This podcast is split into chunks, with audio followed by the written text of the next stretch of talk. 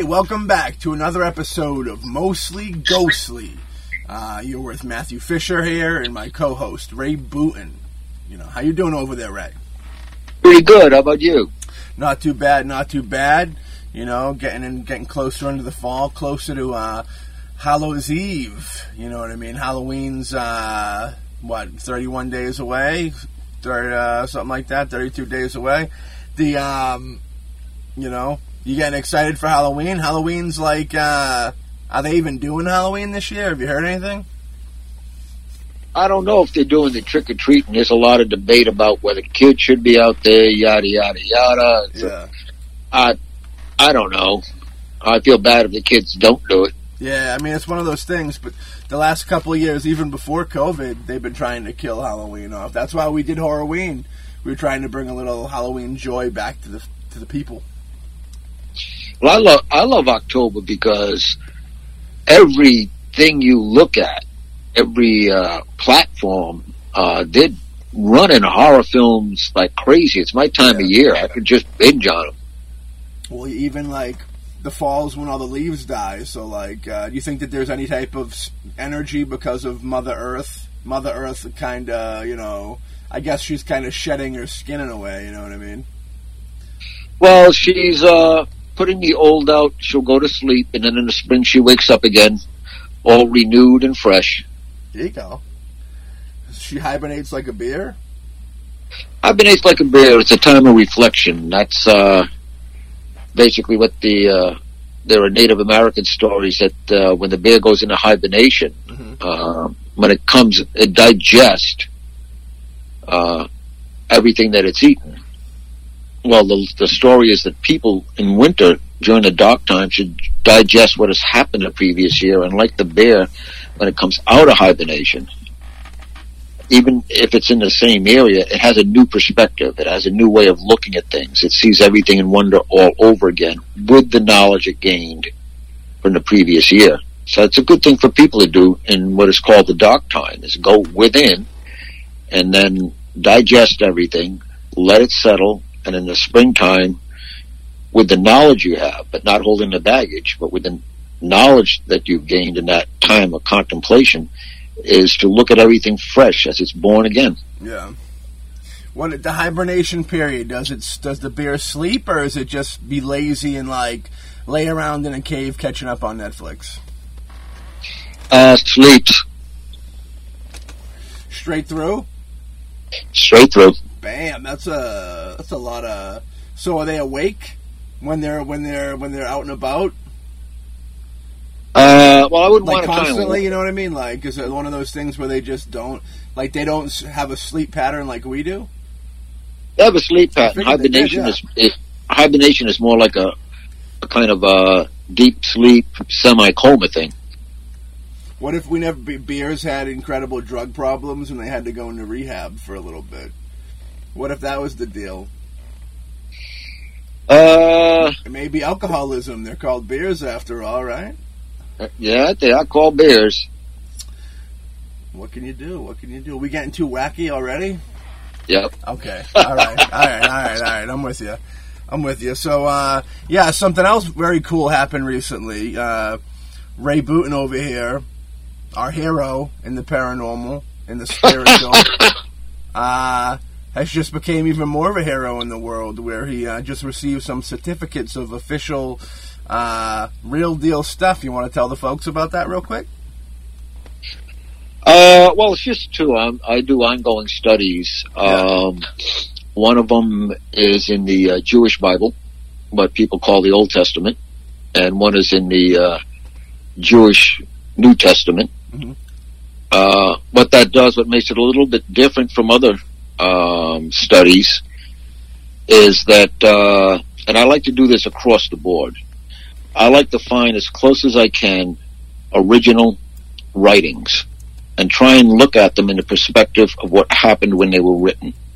I mean, if you're looking at the New Testament, what did it mean in the first century? What was what was going on in Israel at the first century? Um, what and sometimes if you're looking at old translations to try and find one because a word may be different. Yeah. Um, everything throughout history if you're looking at the New Testament for the last 2,000 years has been translated and retranslated and depending upon who you are and what your point of view is, whether on purpose or by mistake, uh, because of an influence you don't even realize you have, you may change something. Uh, Greek, one of the first languages that uh, many of the writings went into, uh, was notorious to not have all the same words. Sometimes they'd pick a word that sounded like it. Yeah. Now that that can change your whole meaning. Truth. Right, right, right there. It can it can change your whole meaning. Uh, I, one example is that um, some people, a lot of people, and it's been translated over and over again. If they look at, for instance, the Torah, it's uh, is the law, whereas in the old Hebrew, the Torah was translated as the teachings. Hmm. Uh, puts puts a slightly different uh, spin on it. Sure does. And- yeah. Even recently, if you, you can go back 20, 30 years or more, a little bit more, and you go over to England. If you ask for a cigarette, you'd ask for a fag. That's true. Uh, And- get something else nowadays. That that's something else nowadays. Uh, it's been changed. So when some something over time it crosses continents, Yeah. the people who are translating or looking at it, they put in some of their personal beliefs. I like to uh, go back, as I said, try and understand and find as much information as I can as to what was going on during that time, what the words in the language actually was, the meanings behind them, and uh, get from that. It's the same thing. I mean, if if let's say someone were to look into Buddhism, Mm. you can look at you can look at a paper that someone from a university wrote, or you can try reading what the Dalai Lama wrote. Yeah. And I'm going to trust the Dalai Lama on Buddhism more than I am uh, an intellectual trying to explain it to me who uh, basically is trying to figure it out themselves to pass it on. So I, as much as possible to go back to old original sources and put it in the context of the time, the belief in the people then, right across the board. And those are just two. I'm working on uh, another certificate, probably take me another year or two to do. Uh, for more understanding different cultural influences and etc. But uh, it's one of the things I do in my part time. I think it's very cool. I think you're you're always increasing your knowledge, you know. Plus, you're getting the certificate, which is even you know awesome. Put it on the wall and stuff, and you know, doctorate in. You know, you're you're learning the craft to the fullest. You know, you've you've you know many about it, much much about it. You, you know, that's that's why that's what landed you on the show. You know, that and the good look. You know, I need someone to make me look good, and. uh so like I, I was very when I seen that I was very I, I made me warm. I got the warm feeling because it's cool. I like that. I mean, I wish I had. I wish I could do so. I mean, I probably could. Not not you know. I'm not saying I I can't handle anything, but it's one of the. It's cool. I thought it's very cool that you uh you were doing that. That's pretty good. Uh, it's leading more into. Um, one day, mostly Ghostly is gonna have a class that Ray Booten, and Ray doesn't want to do this, but I want him to do it and uh, we're going to talk him into doing some type of class or something. And this is all just more, more, uh, more reasons to pay for Ray's class, and or however he wants to do it. Maybe you can pay with spiritual bucks, or we'll figure something out um, that'll be cool. Mostly ghostly coins for all the the dedicated. We'll, we'll send out a, a chip like a sobriety chip, uh, but for the folks that have been with us, that'd be kind of cool. Um, but yeah, I think it's very cool, and, I, and congratulations. I, this, I think it's the first time we, we spoke in person. It just happened recently about it, so I congratulate you on that achievement. I think that's really cool. Oh, thank you very much. You're welcome. It kind of goes a little bit into uh, what we're going to be talking about today, a little bit. Uh, it is uh, reincarnation and past lives. Yeah. It's a uh, is one of those things. It's it's something that I kind of I kind of juggle. You know what I mean? I kind of go back and forth with with um what you know what what it is. I you know I definitely feel like you know your energy is released and, and, and goes back into the world type deal. You know what I mean? But I don't quite know how I feel quite yet about being reborn as something else or even coming back as a human. I almost feel like And I know that there's levels to it where you can choose you can choose to, right? Like at a heightened state you can choose to transcend to another realm or you can choose to come back or is it more of like a uh, more of almost like a, you you have to relive the you know how they say you got to relive keep doing life until you figure you get enlightenment type type deal? Well, depends on where you go in the world. Yeah. Um, there are some beliefs in the world that um, like like you said, I mean, and if you go into different parts of Asia, Mhm. um, you live your life to try and achieve enlightenment. Yeah. And what happens is that, um, we mentioned before the Bardo Thodol, um, when you die, you're shown your life. And quite often, if you're grabbing onto it, or if you're not letting the life go, if you don't realize there's something greater and you're focusing on the physical world, then you're drawn back into the world until you learn those lessons. You live over and over again until you've learned all the lessons you're supposed to Yeah. and you recognize that, you're able to move on. You also have, and if you look at uh, in the mystical aspects of Judaism, the Kabbalah, uh, they get you have the option there of coming back to help somebody, coming back to finish a good deed, coming back to uh, contribute more. So that's where part of the that's one of the there's many others that believe the same way, but that's one of those that believe you do have a choice to be able to come back and to be able to do some good. Yeah, Kabbalah recently, or probably I shouldn't say came back, but like Kabbalah was kind of more put in the spotlight in the last like maybe ten years or so with like celebrities getting into it. Like I know Madonna was big into it and stuff, and I wonder if that's because if it's a you know, everybody's afraid of dying, and especially these people with big fame and wealth and stuff. It's like, why would you want to die when you've peaked? You've kind of hit plateaus in humanity. You know what I mean? Like you've got to a certain point uh, where life's great and you have everything you could want. You have, you know, people that are gigantic fans of what you do. You know, you you know, and, and you have all the money you could want. Money's not everything, of course, but you know what I mean. You know where I'm going for. And uh, I wonder if like living that lifestyle is what gives them more of I want to return and come back type like uh, re- outreach. Like that's what they're looking for. They look for the thing that they can return to back. They can kind of return back to this world because this world was so good to them in a way. You know what I mean? What's your thoughts on Well, that?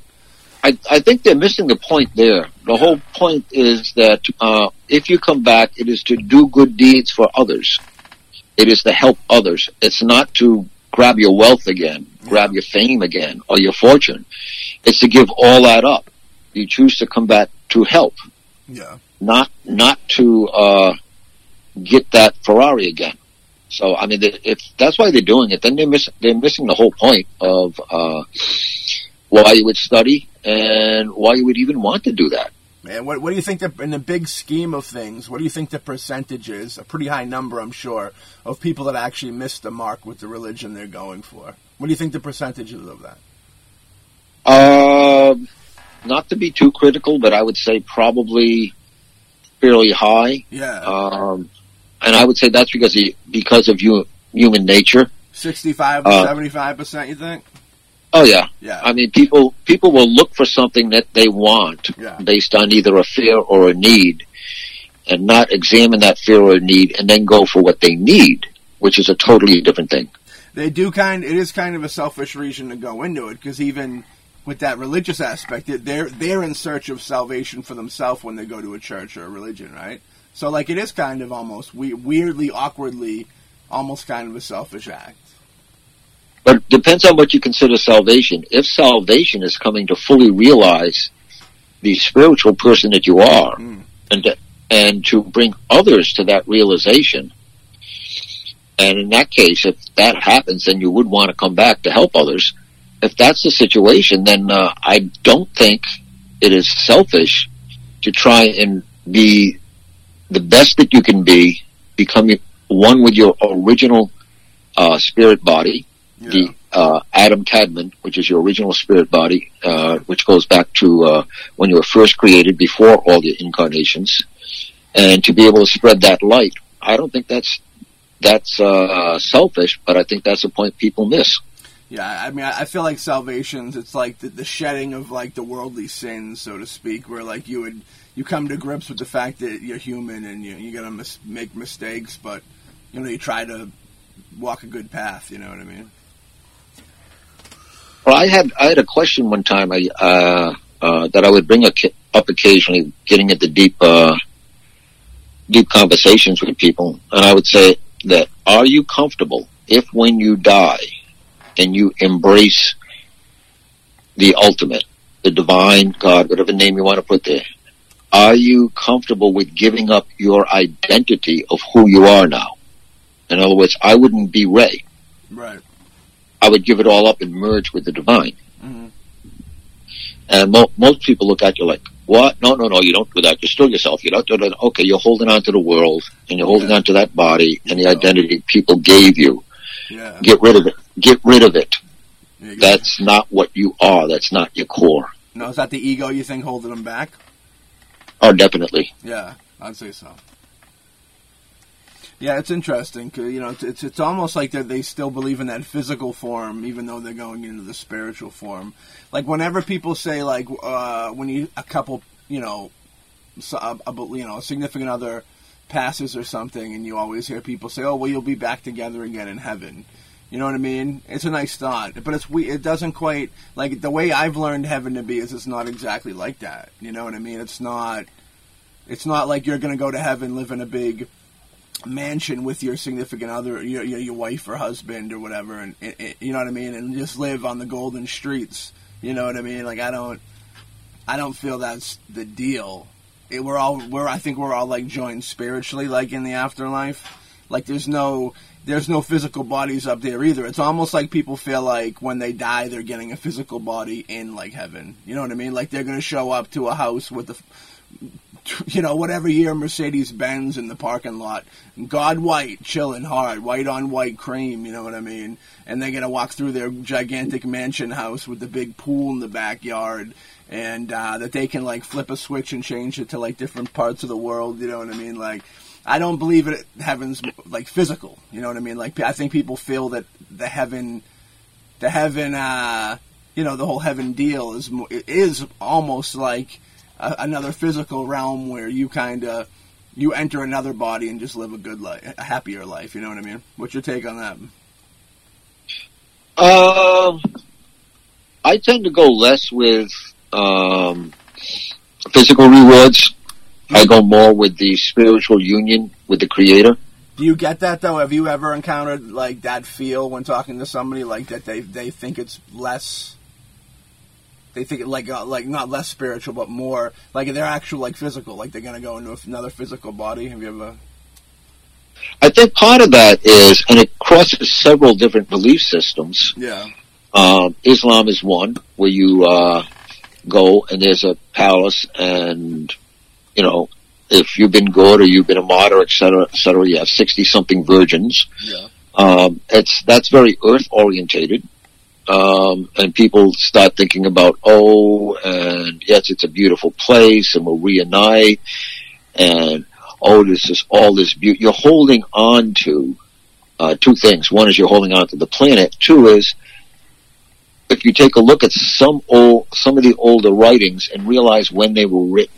Uh, and you're looking at tribal people in uh, a culture, and let's say they were tribal. Usually, at the time, they may have been a king or something, and there was a palace, and you're trying to explain to these people what a reward is. Well, they start relating it to, oh, it would be living in that palace with that luxury. Yeah. Uh, oh, it would be having, you know, 200 goats in my herd, whatever it happens to be. Um, things are put into, you know, this is your reward, and it was put in a context that they could understand, Yeah. but they embraced the physical image used to convey reward Yeah. and made that the ultimate goal. beauty is in the eye of the beholder, right? Behold the Pill podcast. Um, but beauty is the, in the eye of the beholder, and it's almost. Do you feel that heaven's different for for different people? Uh, I think ultimately, Yeah. in the end, it ends up being the same for everybody. or even hell for that matter to bring the bad boy into the situation? Like, I, do you, I, I, you know what I mean? Well, hell, you see, I, I have this rather what I consider radical uh, view of hell and demons. Yeah. One is, I believe, it is separation from the divine, Mhm. but also um, people talk about um, eternal damnation, Yeah. and they mention demons or they mention Satan or Lucifer, et cetera, et cetera, et cetera. I believe that if you have a divine creator where everything, everything comes from, the nature of that creator is creation and love. And I think that in the end, even Satan, Mm. even Lucifer, whatever name you want to use, even they, if they, t- if they give up their ego, can turn around and be, in parentheses, saved. That no one is, is beyond that. That we all, everything in every dimension, will eventually return once we've finished our work and we've finished our journey Mm. to the divine, to the creator. And hell's more just farther away from him. You know what I mean? Is that what you take on it? Kind of like, you know, the world is people say hell on earth, which is kind of lame. You know, if anything, hell, Earth's more of a purgatory type deal because you have your mixture of you got your good and your bad, your heaven and hell's on earth, uh, and hell's more of a more of a place of just complete negativity with no positivity type deal. Like what uh what things the, how bad things probably really could be. You know what I mean? Well, when the ego takes the wrong twist Yeah. and it starts separating itself from other people, uh, from the divine, from everything, and that ego and anger build, you are creating that anger and that anxiety and that's just eating you up inside and that is your personal hell. If you're, if you're still in this, in this world, that becomes your hell because you do not know peace. You do not know comfort. You do not know love because you have shut it all out while you've turned inside and built those walls and as you wallow in your hate and anger. That's hell. Yeah. No, I agree. You know, we've talked about hell a few times on the show. It's uh, Doc, the Doc belly. But yeah, I assume the same way that I feel like that negative energy and that darkness and that, that torment is, you know, in, he- in hell, the energy in, in the heaven state would be, you know, loving and warm and welcoming. You know what I mean? It would just be it's energy. I feel like it's just big balls of energy. One's very positive and one's very negative, and the negative is like you know painful probably to be in it. Not not just physically, but mentally. Like I've said before, where I think a lot of you know, I think you know hell's a lot of. uh thinking about what you've done alone with yourself type situation where like if you kind of did bad things in your life you know when you're dead you have that time to really think about it and, and think about you know the joy and love you squandered and could have gave out instead of giving out you know hard times and you know negativity uh, and then you, you kind of have to deal with that fact as well as seeing you know people that you care about have to go through situations you put other people through I feel, and it's all a something. It's all within your subconscious type thing. You know what I mean? Because you know, everybody knows.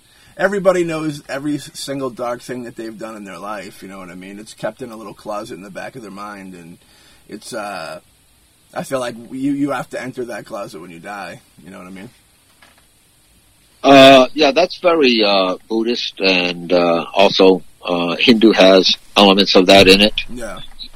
Um, I believe that, and based on, and I mentioned it a long while ago, um, in one of the previous episodes, I have a slightly different belief. The time that I died, Yeah. um, I had an allergic reaction. I was at the World's Fair in Canada back when they had World's Fairs. Mhm. And um, there were no ambulances available. And I had difficulty breathing. And I got transported to the hospital in the back of a canine unit, the station wagon. I can remember gasping for air. I can remember my body getting cold and my vision starting to go and sound starting to go and Yeah. the rather unique experience of not knowing whether I had feet because I couldn't feel myself anymore. I mean, even if you're you're just sitting down, some part of your brain knows you have feet because there's blood running through it.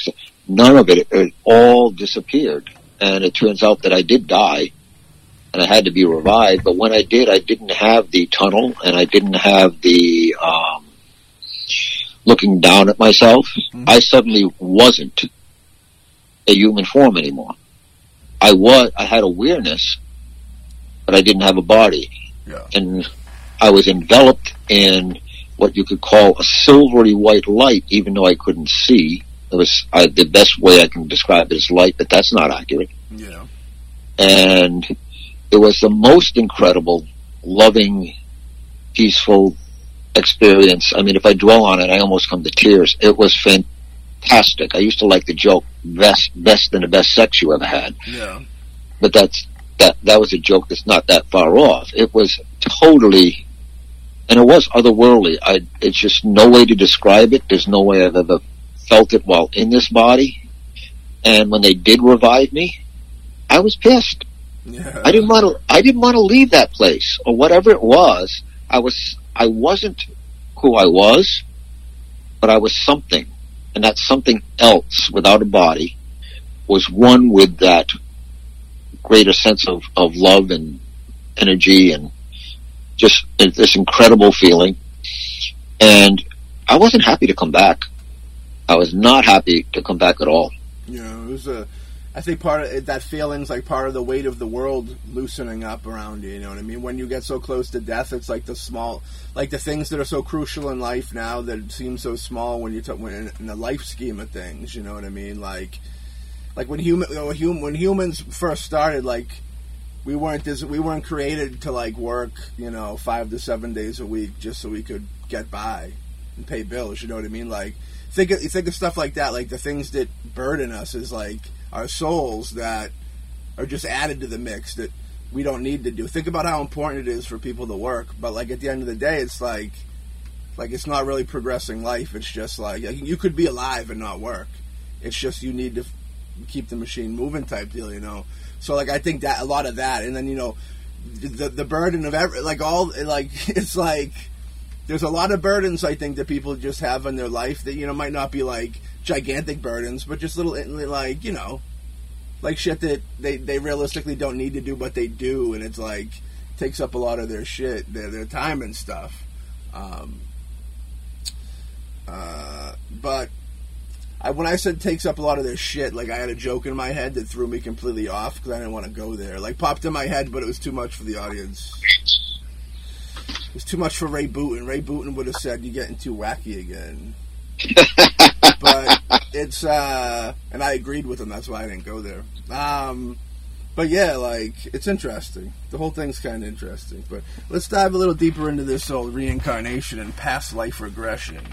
Uh, reincarnation and the exploration of past lives have brought meaning uh, to many individuals. Some of the benefits that can be gained include spiritual growth which, uh, of course, like anytime you break out of the realm of kind of norm- normalcy and go deeper, it's great for growth, you know, in any kind of capacity. Reincarnation, my friend. Um, Reincarnation has a great value for individuals in that it can explain so much about why certain events happen in our lives, as well as the purpose of life. Author Mary Elizabeth Raines said, The fundamental theory of reincarnation is that our souls are reborn many times in different bodies. Now, you believe in the reincarnation, right, Ray? I do. Uh, one thing I, uh, in my past, yeah um, and this is, it's been a lifelong thing for me to, to do different studies. Mm-hmm.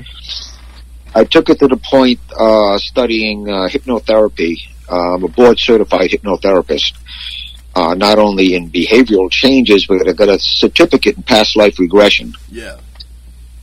To be able to bring people back into their past and to be able so that they can learn there in the past things that happened that they're still carrying in this life mm. so that they can they can discard it and move on to the next step. So do I believe in it? Yes. Do I believe I lived before? Yes, I do.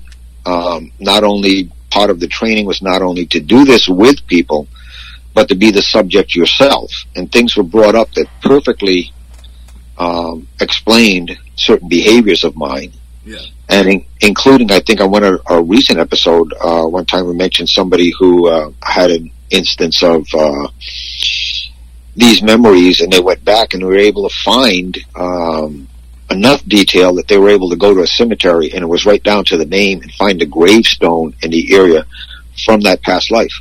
Yeah. So yeah, I've I've seen it when people have gone under, and you've gotten rid of this busy uh, conscious mind, and you've tapped into the subconscious, which is connected uh, on a level to the spirit world. And people will believe in, uh, and they call it the higher self, a part of you that reaches out and connects in, in the spirit world. It's always there.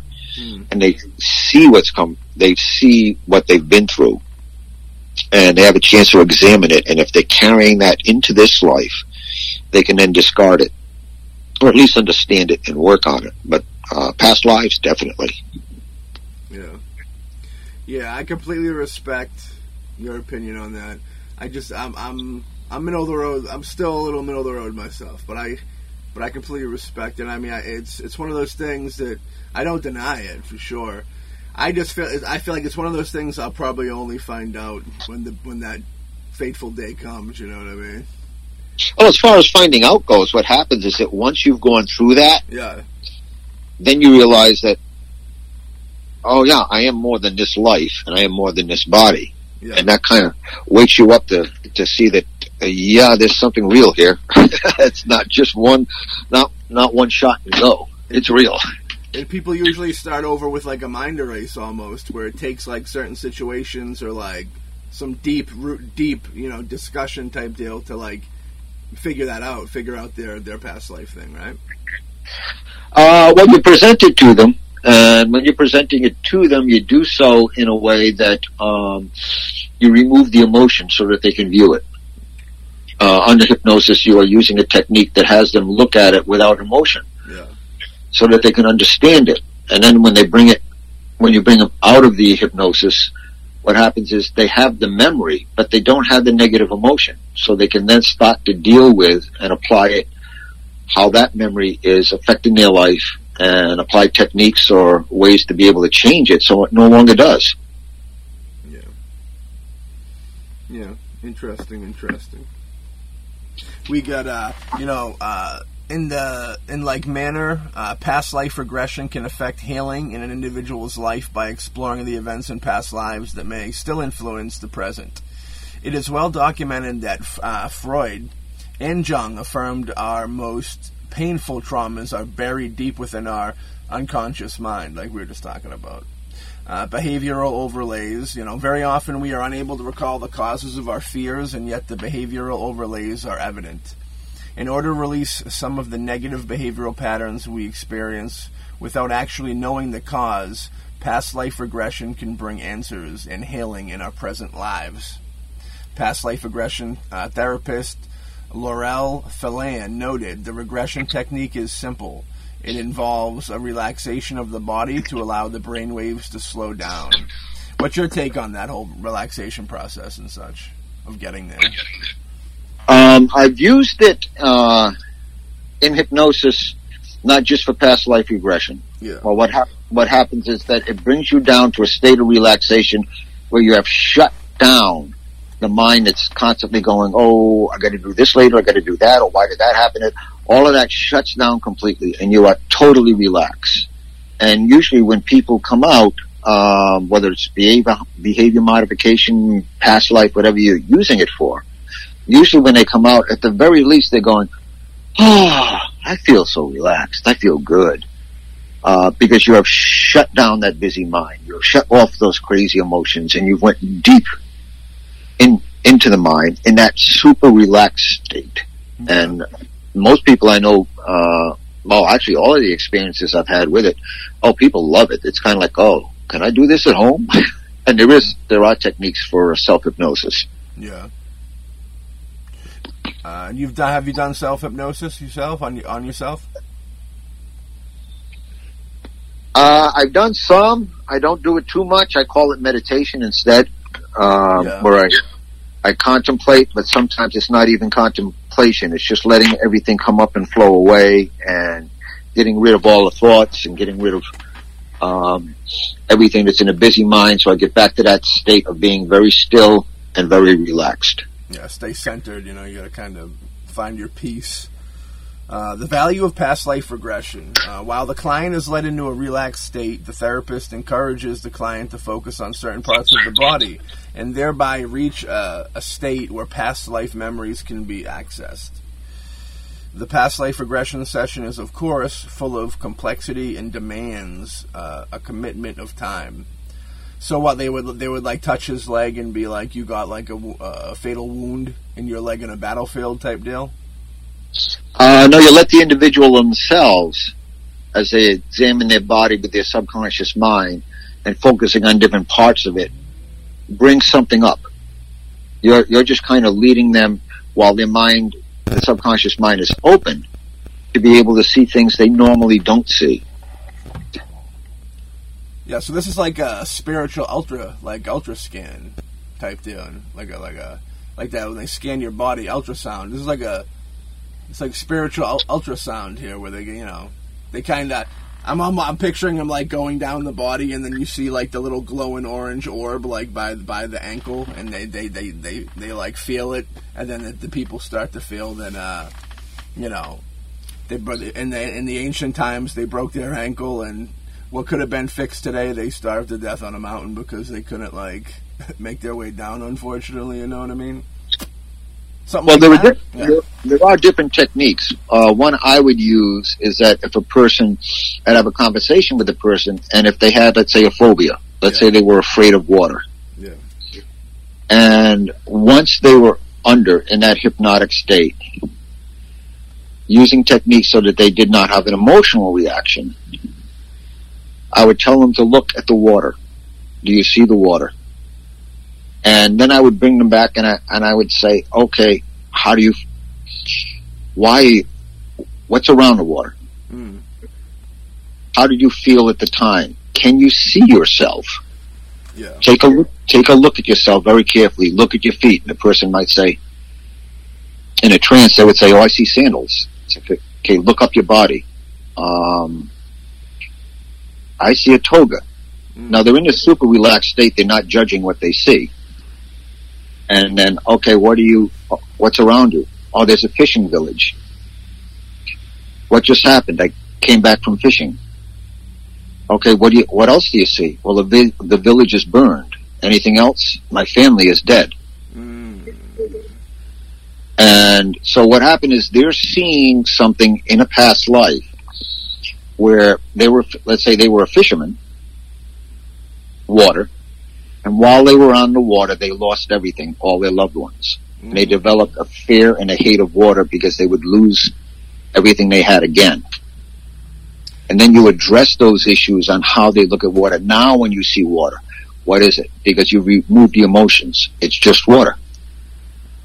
Okay, that was then. That is gone.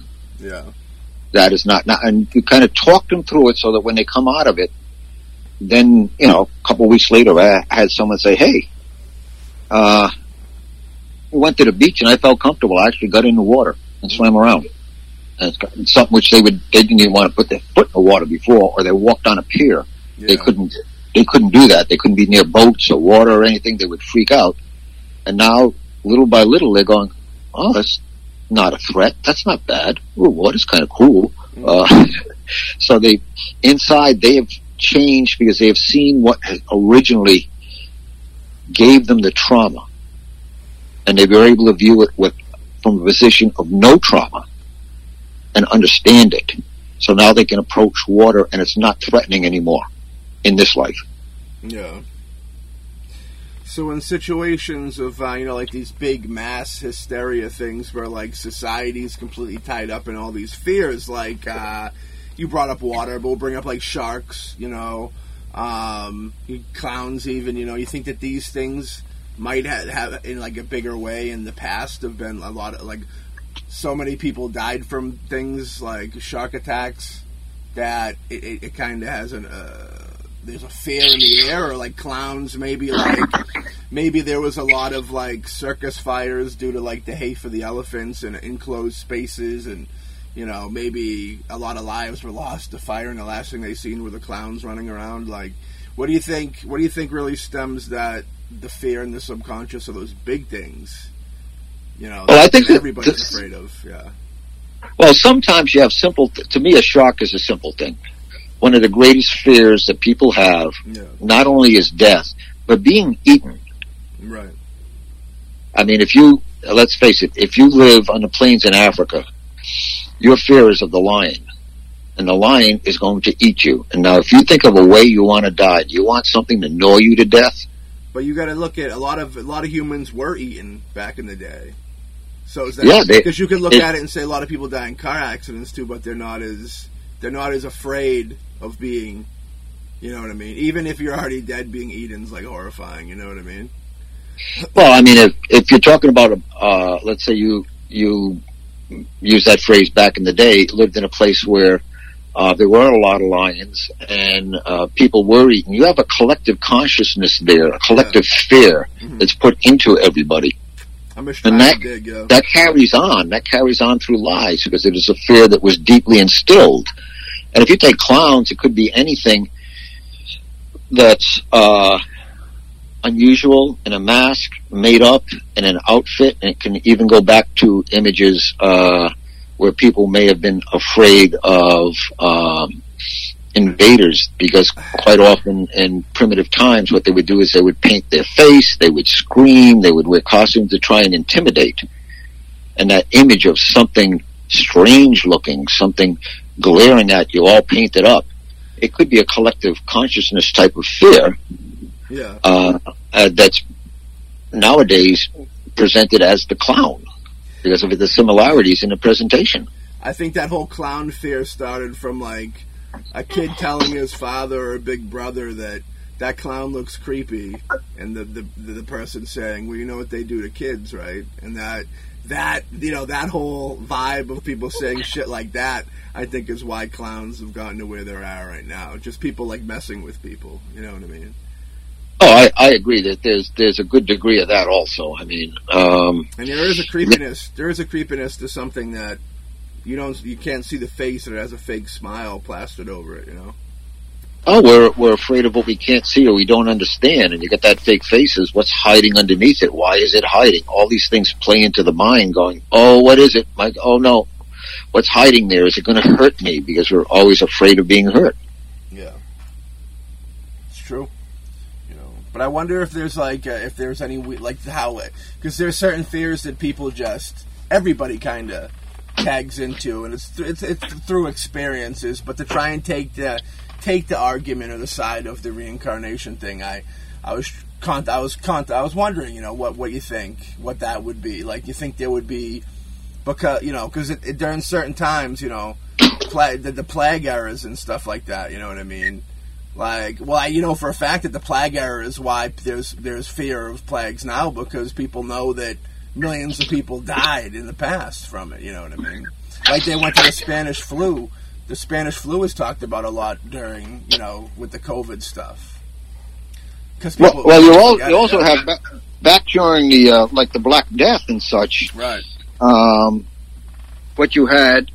Hold on a second. Yeah. Uh, uh, picked up a package that was delivered out front. I. Uh, what you had back there, the doctors were dressed in black. They had a hat on, and they had this like bird beak thing that was kind of terrifying looking. Yeah, I've seen those. And they would put the the different herbs in the beak, believing that it would protect them. And what happened was, then by the millions, when someone saw that, they thought the Black Death was coming and they were going to die. So that was like the original creepy clown, even though it was a doctor. Yeah, It was a, the original masked creepy image where death was coming for you and there was harm behind it. And that leaves an imprint on a human psyche and Mm. maybe people carry that through lives. got the So, uh, uh, to me, it's a, a definite possibility. the vulture look. You know, vultures are a sign of death. You see them coming. You know what I mean? They have that look, and that isn't the, the whole like ironicness of that is like as crazy as those masks look. They didn't. They didn't. They actually didn't help in, in the slightest. Uh, yeah. Yeah. It's kind of like the little masks, like when you were rocking a bandana, I guess, when during the middle of the COVID outbreak. Um, but yeah, you know. So we got these folks over here. Um, while the client is led to be into relaxed, therapist encourages the client to focus on certain parts of the body. You know, like we just said. Dr. Thurman B. Friedman pointed out public attention in past life regression has grown over the years due to media publicity. Hathaway, 2003, you know, for this reason, it is important to offer accurate information about the working of the technique of past life regression and its benefits, you know. What type of um, benefits do you think come with knowing about your past? Um, it frees you, like I said, it frees you up from phobias. Um, you've got to become better self-aware of who you are, yeah. see different aspects. A big one uh, for a lot of people, it usually takes a while before it dawns on them and they truly embrace it, is that if you accept that you've lived more than once, yeah. It robs some of the stigma and it robs some of the fear that's associated with death. Yeah, I agree with that. Because you may continue to live on either as spirit or again in another life if you if you choose, or whichever way it goes if you put back. Um, but it's kind of like it takes some of the permanence of death away, and that kind of frees you a little bit when you're less uh, afraid of death lurking around every corner. Very controversial subject. You think people just make themselves believe that to fit, to feel some type of safety and comfort? Um, if if you've done the technique right, and you get uh, deep enough into the subconscious mind, um, I don't believe it's fabricated. I believe that these are actual memories from a from a prior life. That's why uh, when you do hypnotherapy or you're a hypnotherapist, there's a whole separate training for past life regression because it deals with a whole separate set of issues mm-hmm. uh, than let's say behavior modification. It's it's very very different because you're going into a very deep and deep area uh, that really goes beyond just uh, what someone's created in their mind. You're talking about a life they had before. Yeah, and much like everything, I mean, there'll be there'll be the, the purists and the people that just kind of latch on and say that things happened and such. You know, I'm sure there's people out there telling people that are completely full of shit telling everybody that they were fucking they they've been king like eight times in their existence, you know what I mean, and that you should bow down to them. You should bow down to them in their job at Walmart because they were a king 17 times before. You know what I mean? Well, that, that brings up two things. One is if you've taken them down uh, deep into the subconscious mind, you've gotten beyond that ego, yeah. so that they're not likely to not likely to come up with that. But the other thing is that if someone does that, if you switch over to communicating with spirits, there are mediums who communicate, and then there are channels. And I have doubts about channels because when someone is channeling, the person is there saying, "Okay, I'm bringing through Julius Caesar." Yeah. And it's kind of like, or Joan of Arc. It's kind of like that's fine. We can't verify anything. Right. Uh, I want I want someone who is going to be there and actually give me communication that's going to give me information I can verify. Would you be Not, would, would you yeah. would you be hesitant to believe somebody who said they were somebody famous? I would be. Yeah. Definitely definitely would be. That's that's that's too easy. Give me personal information no one else knows do you think that like someone that actually was like this super famous person in the past would be stronger in this life or equal? Um, I I really think that they they would be different until they work out the issues. Yeah. Yeah, and do you think if some you think fine? I think did you say something a little while ago about um, if pe- people finding out that they were like royalty or something? You think that gives that would lessen their ego? I think it would kind of inflate it a little more. What do you think? Uh, hopefully, they'd be a little bit more humble in this life. Yeah. Um, I don't. Uh, I don't think that finding out you were once royalty yeah. uh, should change who you are now, unless the ego takes over once you're out of the session and you start thinking, "Well, I deserve more. I deserve more." I mean, it, myself and uh, I think recently I've been doing genealogy and DNA, and I was connected to the seven kings of Ireland. They ruled for over a hundred years in Ireland. so I have royal blood in me. Like it's kind of like, it's kind of like, yeah, okay, fine. That was like, I think around the year 1000. yeah. So it's kind of, yeah, okay, fine, royal blood in me. Yeah, okay, hasn't done me any good now. I guess I'm going to have to go back to my normal day to day. the, blood the blood has lost its potency over the years, you know, of royalty of the royalty kind. Yeah, I mean, it, it just doesn't apply now. It doesn't matter. Yeah, mostly ghostly royalty, that's for sure. We call him royalty actually for Ray.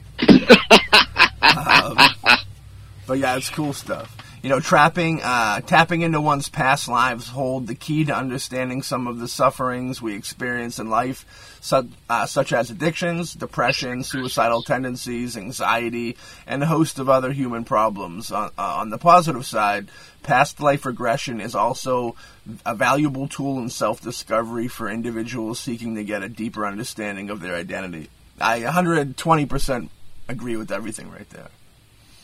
You know what I mean? I think that's probably the best thing that you get out of it. The whole deal is is working through your problems, and maybe it's just a way to work through your problems. You know what I mean?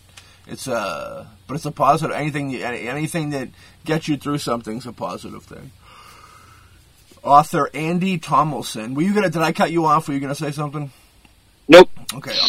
Author Andy Tomlinson questioned why we have to prove that spiritual regression is valuable, in that the experience gained are soul memories that can help us understand the blueprint of our lives. He said we didn't have to, uh, we didn't have to anymore than Je- than Jung. Uh, we he said we didn't have to any more than Jung had to prove the reality of dreams before he used them for healing. Okay. Are you familiar with Jung? Uh, yes, I am. At one time, um, I did a lot of reading up. Now they also um, who'd they bring up before um, the sex guy there? What's his name? Freud, yeah, Fr- Freud. There, they brought up Freud before. Oh yeah, the idea that uh, everything is due to either sex or your mother hated you or something like that. You know. Something like that. Yeah. I didn't think he'd be tied into this to this past life thing, but I guess so. I, I, have never really f- fully read up on him or Jung. You read up on Freud as well as Jung? No, not not too much on Freud. Yeah, Um, Jung is the uh, very much the archetypes uh, as to where we derive some images. It's a very complex system, but it, it works well into dreams and interpreting dreams. That these images, what they mean for us. It's a fascinating thing to fascinating thing to read. Do I believe all of it? No. Do I believe there's a lot of validity in there? Oh yeah. So Jung's the more respected individual in the spiritual world. I'm gonna say. Oh, definitely. Yeah. All right, what uh, what is important is acknowledging the inner world experiences. Some individuals have doubts about the value of past life regression. Uh, yet, as Tomlinson pointed out, that in deep trance following the past life death, thousands of ordinary people are able to recall the memories of spirit guides and spirits of light that have joined uh, jointly planned their current life and helped in the selection of their physical body for this life. So that's good, you know. You know, we've talked a lot about the, the spirit guides throughout, you know, the show, which everybody has some, you know. So it's nice. I mean, everything's kind of entwined. It's all, you know, goes hand in hand. These experiences are rewarding because as the clients return to their wakeful consciousness, as Tomlinson noted, they have renewed sense of purpose. So it's an eye-opening experience for him. You know what I mean? It's definitely like a enlightened thing, for sure. Individuals, yes, No, I, I was I was going to say definitely any self knowledge you have is a form of enlightenment. yeah. The um, individuals begin to realize that they have lived many lives previous to their present incarnation, and so if they are carrying an imprint or a negative behavioral overlay, they will hence know the source and work to release the imprint. And then they would just go about, you know, fix, fixing themselves up. And uh, individuals have been on this earth for many reasons and can further expand their understanding of the purpose of their lives by undergoing past life regression therapy. Without the benefit of past life regression, individuals may continue to have a limited range of perception as they analyze the events of their lives. Interesting stuff, you know. But uh, like I do, yeah, it would be an eye-opening thing, you know, to tap into for sure. Like you tap into something like that, and uh, it's definitely going to blow your mind a little bit, you know, and, and, and a rush of just adrenaline and questions and the whole nine, you know. Well, we've talked in the past about how uh, we've talked about energy. The brain is energy. People are energy. Uh, Einstein said people are energy slowed down. The connectedness of everything at a quantum level. When you start putting all that together, and then you start looking at um, past life regression, suddenly you what you should say is, oh, maybe there's something more here than I first thought. It's not just making up memories. Yeah. And uh, who was I? What happened to me? And just like during our life, uh, in our present life, we may look back and something happened to us, and we have to deal with that and the imprint it left on our life and get get over those habits. This takes it the extra step beyond the life we're living to do the same thing from past lives and discard those influences and those imprints that they've left on us that we've carried life after life. And it frees us. Yeah.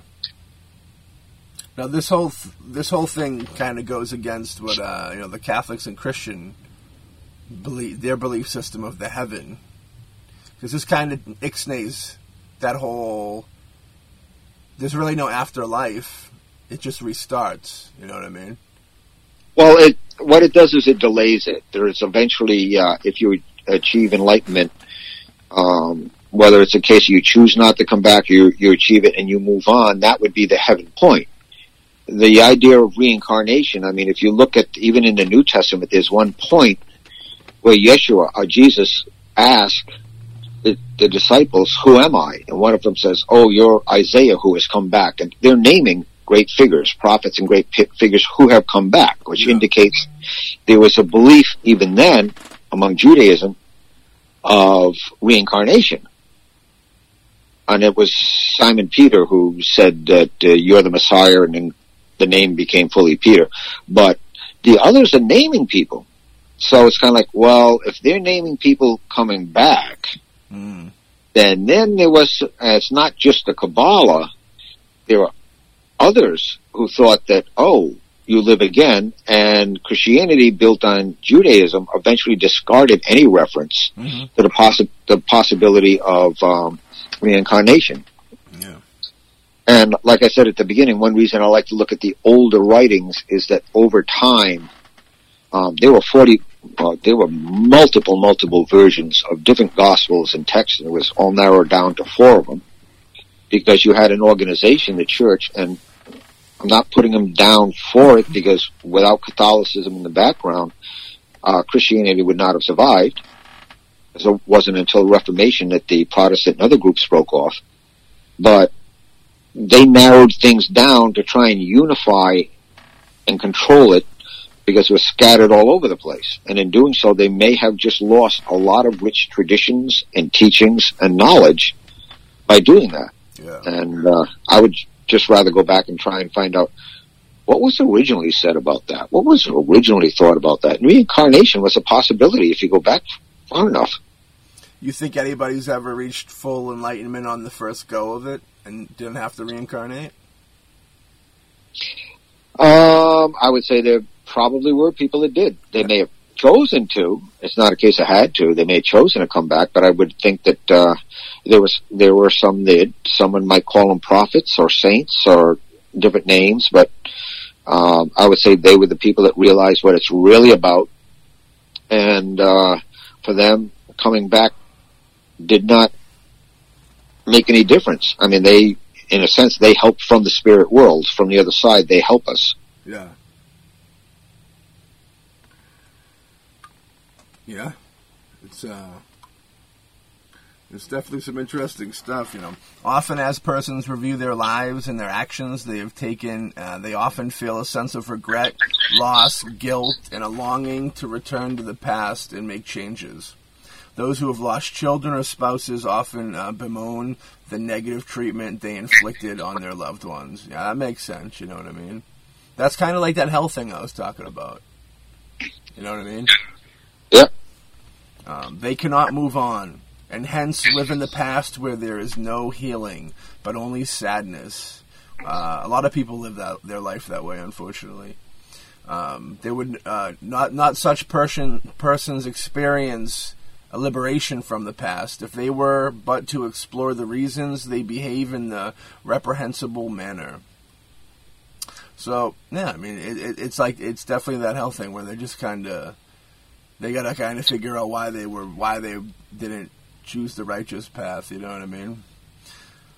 Undergo, Well, it- yeah, it, it- it parallels, like I said before, it parallels you're in this life right now. There were things that affected you, maybe when you were young or relationships that caused you to form a certain way, a certain attitude or a way of behaving with people or behaving even with yourself if it's a negative behavior. yeah, Just like that, past lives are also influencing you now, reinforcing those things. You may be acting on something that uh, happened, I don't know, 50 generations ago, or, you know, uh, 500, 600 years ago, when you lived then. Uh, you was traumatic enough that you retained it and you're carrying it into this life. And I say it's time to clear that up, get rid of it, yeah. and find out who you are. For sure. Yeah. Undergoing a past life regression could save uh, such persons from inflicting self hate, as after a while the channels would open uh, and the answers would come. Perhaps they would have an understanding that in their soul's trajectory they carried into the present life an important from an, a previous li- an imprint from uh, a previous life that they were unable to release as they had no knowledge of it. So yeah, I mean, you know, it goes with that. You know, people got something on their shoulders, they don't know what it is, and they, you know, go into addiction and depression because they just they got this big black negative cloud in their life, and they don't know why it's there. So they turn to other things to kind of, you know, break up the cloud. Um, The question of the benefits uh, derived from the past life regression as a tool for healing cannot be completely answered because of its complexity, and the more and more research is needed to gain true knowledge of its many aspects. You know, always learning. You know, like Ray. You know, doing it big. Like that's what we like. Things always uh, uh, progressing and, and evolving into better things. You know, and this right here, the ball, the ball's still snowballing as uh, things are picked up. I do feel that Ray is going to crack the code and change the world. Let's talk about One thing I would like to do, I know that in Britain, Yeah. uh, and I, this I also mentioned before, but I'd love to apply it to uh, past life regression. Uh, when they tested mediums, and they chose five of them, and they had very strict rules, Mm. as they couldn't know, know anything at that time, etc. But they also put special caps on them that measured brain activity, monitored eye movement. They controlled everything. And these five that were successful in giving messages, they found out there was a certain part of the brain that was more active than it is in your normal day-to-day state, and there was an increase in beta waves. Hmm. And what I would love to do is the same thing to find out physically what's happening in the brain when you're doing past life regression. What part is activated? And I would not be surprised at all if it ended up being the same section in that British study, Mm. uh, and the beta waves increased, which indicates something beyond the physical and the day to day. I would love to, I would love to see that done by somebody, just to see how the brain reacts. Yeah. Yeah, that would be interesting.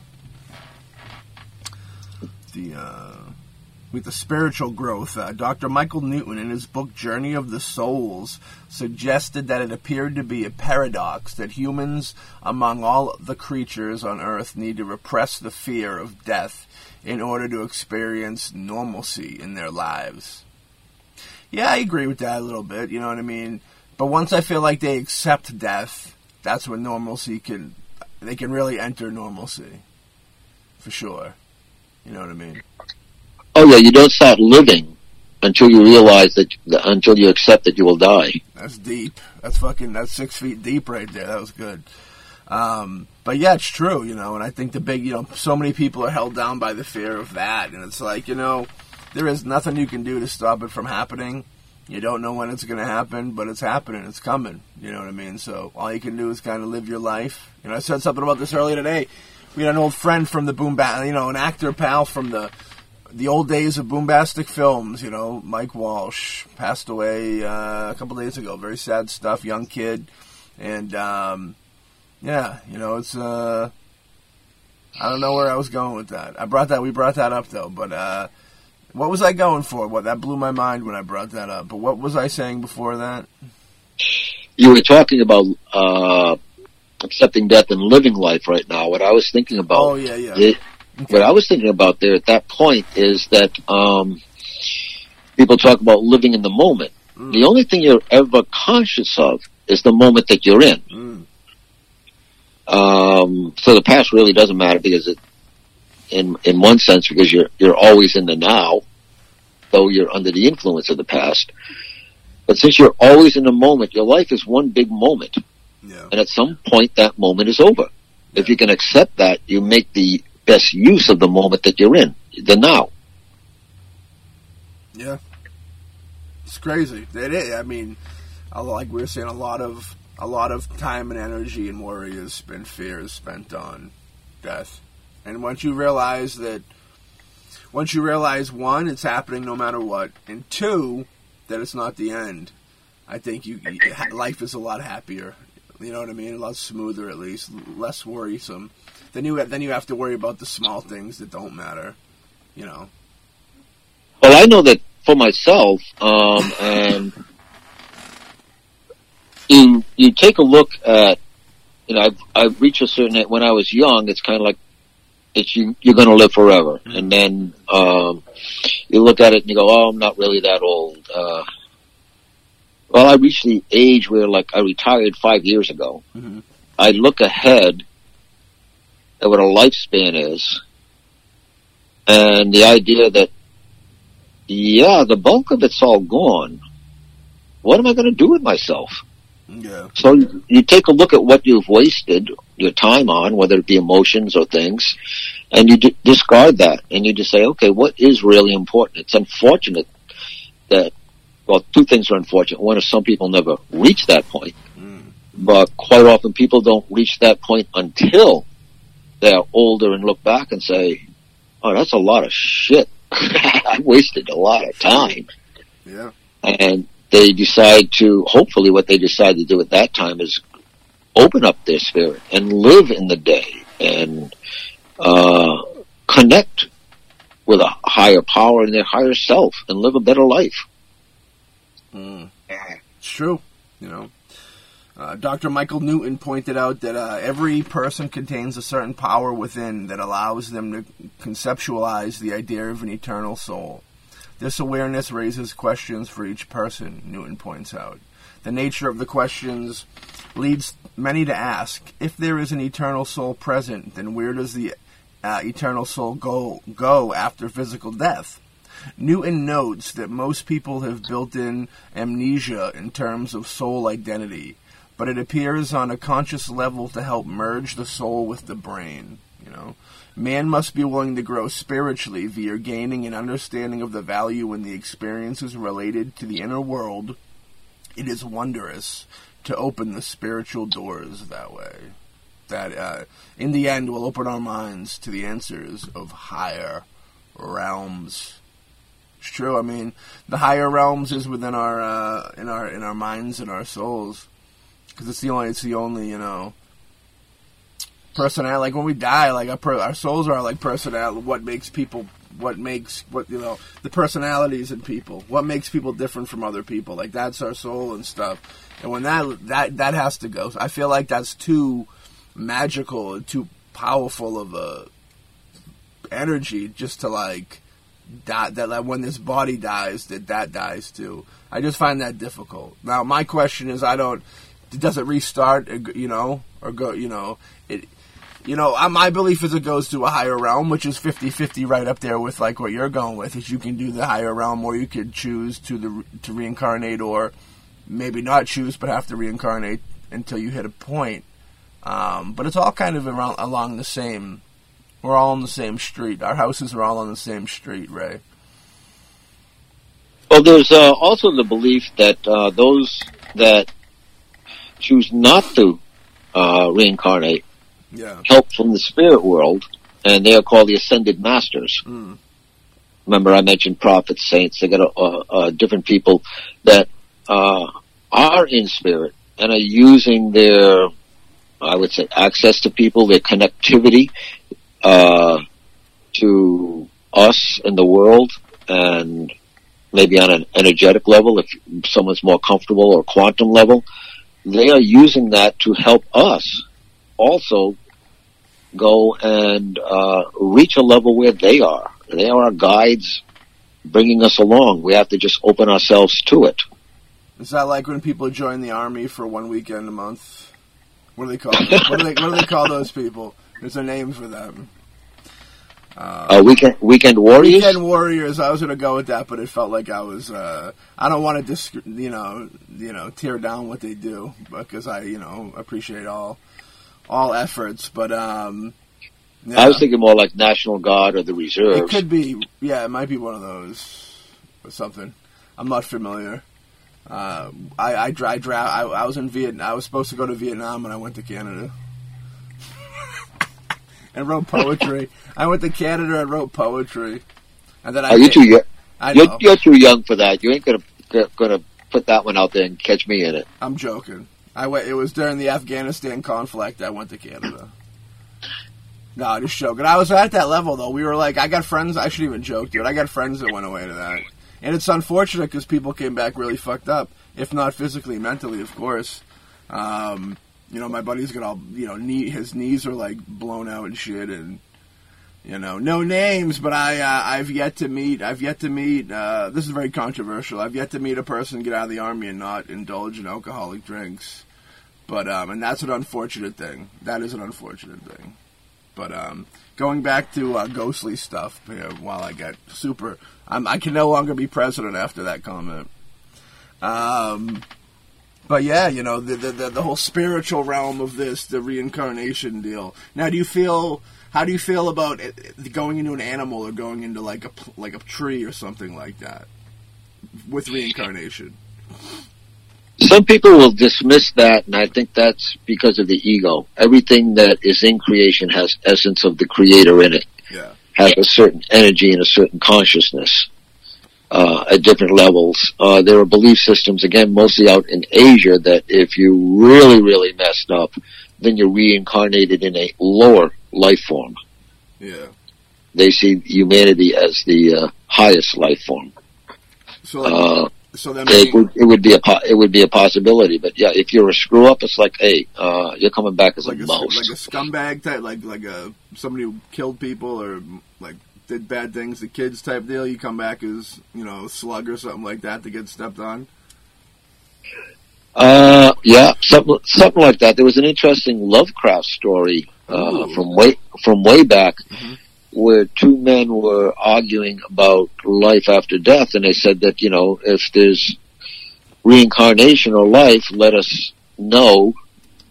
Uh, they were going to let each other know somehow, and Oh, one of them yeah. did did die, and the other one was out in his garden, and he was cleaning the garden, and there were like these little snails in there that a type that feed on uh, on the plants in the gardens and the bugs and Yeah. it was a snail and he goes to remove it but then he notices the snail is making the shape of some letters giving him the message and that it basically the guy freaks out that's how it ends that you know his buddy came back as that snail you- saying help me sort of Could thing could you imagine that? Like how that would destroy your mind. You, dude, I could only imagine what that would be like. I'd have, Well, to, I'd have to join the you- army just to get alcoholic drinks for that. Uh, if you if you're a snail and you still have awareness and that life you're living, but you have the type of human awareness, then Yeah. yeah, you just found hell. Dude, that's that is that that's a great that's a great like uh, horror story. That belongs in a Tales from the Crypt episode. for sure. Yeah. Yeah, that's the thing. I mean, and then that's probably a longer climb. Like if you if you're if then you're gonna work your way back up into a human, and at that point, like how do you work? How do you do when you're a slug?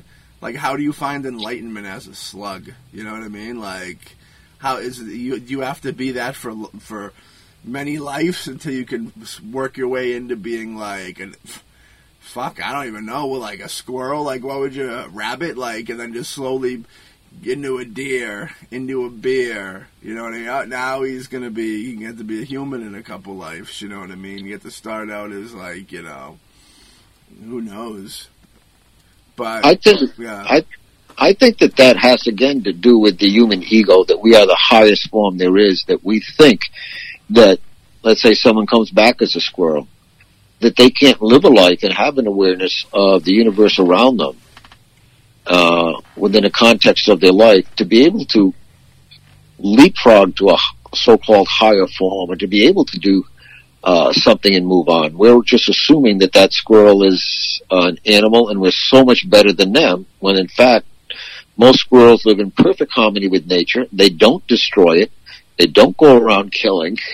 yeah. As a matter of fact, uh, they tend to, the old thing about how they hide, uh, nuts and seeds and stuff and lose them. Well, they do lose a lot, large percentage they never find, and that's why we have continually have trees growing up. I mean, we should be grateful for squirrels, True.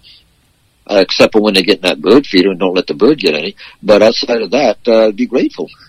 When you when you walk by uh, a telephone pole and you see a squirrel ha- ha- half half its body hanging off that thing because it jumped on it and got zapped out, you got to stop and salute it.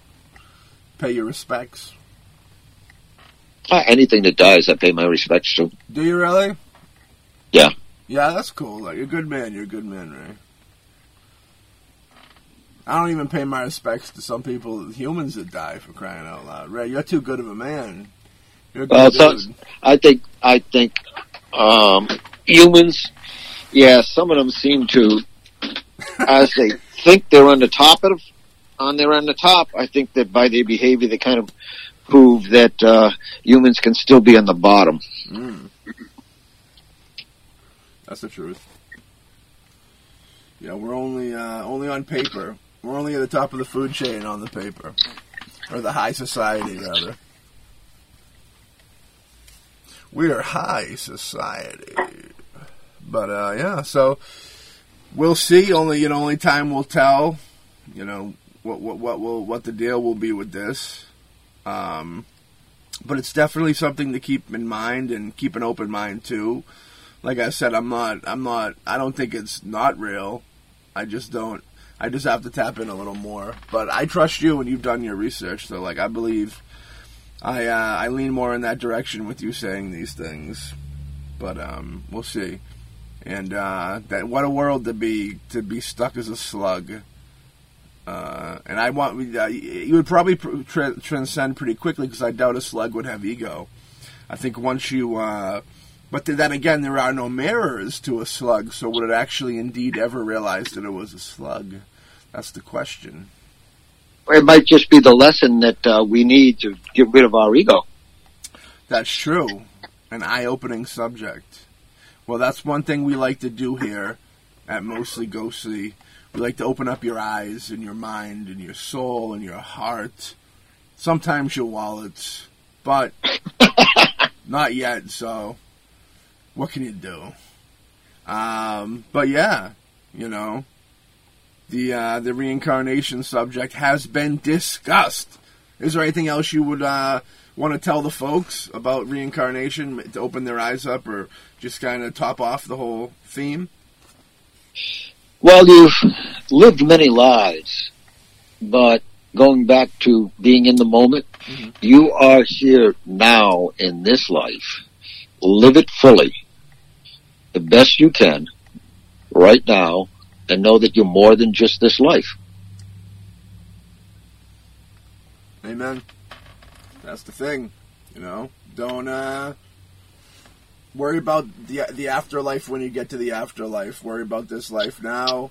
Enjoy it because who knows what the afterlife will be. Uh, very uh, most likely it will be nothing like what we're living now. So take advantage of uh, this realm while we have it. You know, and uh, do what you can. Spend time with the folks you want to spend time with, and you know, take advantage every day. Live for the day. but uh, yeah, with that, you know. We'll give uh, big rest in peace, Mike Walsh, Boombastic family. Uh, very sad condolences. Very young. Um, tragic hiking accident. You know, nowadays, unfortunately, even more so nowadays. Whenever you hear about a passing, you always think like drugs are so huge that you always think of stuff like that. But you know, it was uh, he died doing what he loved, which is, you know, there's some condolence in that. You know, there's some solace in that. So. Uh, with that being said, you know, we thank everybody for listening. Uh, if you guys listen, I know Ray Booten was just on uh, the Behold the Pale podcast. Podcast. They just started up new episodes. Uh, I think this week the first one comes out. If you want to go catch Ray on there talking about cool stuff. Um, it was a mixture of uh, everything that episode. Pop on over there. Wherever you listen to this, you can find that. Behold the Pale podcast. Uh, Ray was great, and uh, maybe they'll get me on that show sometime. I want to come on too. Behold the Pale podcast, folks. If you're listening, put Matt Fisher on there. But uh, I, we hope everybody have a good one out there. You know, finally in tune. Don't worry about death, and if you want to be reincarnated, then uh, you know don't live to the fullest, or don't go for that enlightenment, or what? What? Right? If they want to, if they want to be reincarnated, what do they want to do? They want to live to the fullest, and then once they realize what is beyond that mystery we call death, yeah, they will be able to choose mm. to be able to come back and help people. And if you're going to live multiple lives, I think coming back and helping others to live the best life they can over and over again, that's a great existence. Just like birthday presents, do it because you want to, don't because you have to. We'll catch all you folks on the next episode of Mostly Ghostly.